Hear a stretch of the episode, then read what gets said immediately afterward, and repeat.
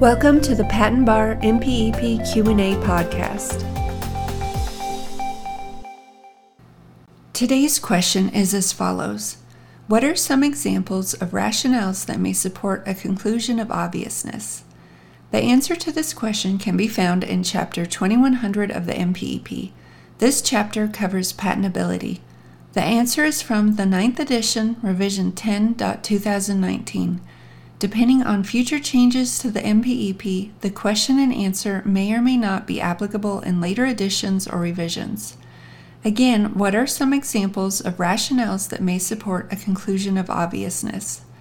As shown in Chapter twenty-one hundred, examples of rationales that may support a conclusion of obviousness include combining prior art elements according to known methods to yield predictable results, simple substitution of one known element for another to obtain predictable results, use of known technique to improve similar devices, methods, or products in the same way, applying a known technique to a known device, method, or product ready for improvement to yield predictable results, obvious to try, choosing from a finite number of identified, predictable solutions with a reasonable expectation of success.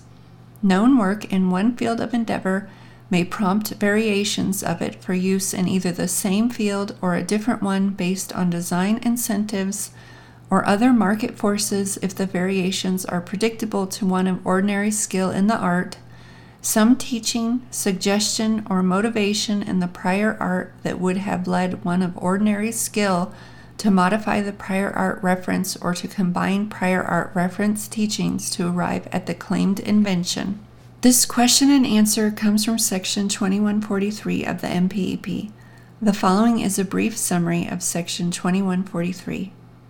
twenty-one forty-three Examples of basic requirements of a prima facie case of obviousness. This section provides examples of basic requirements of a prima facie case of obviousness, including exemplary rationales. This has been another episode of the Patent Education Series Patent Bar M P E P Q and A podcast with your host, Lisa Parmley, Registered Patent Practitioner number five one zero zero six. Please visit patent education series dot com for more free information to help you learn more about and pass the Patent Bar exam.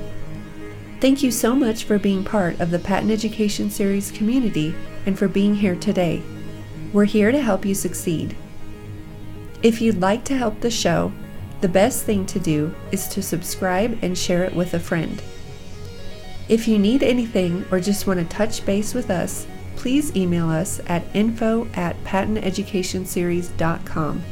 We want to see you succeed and put the Patent Bar exam behind you. So again, head over to patent education series dot com for more free materials and information to help you pass the Patent Bar and get on the road to a new career as a patent practitioner.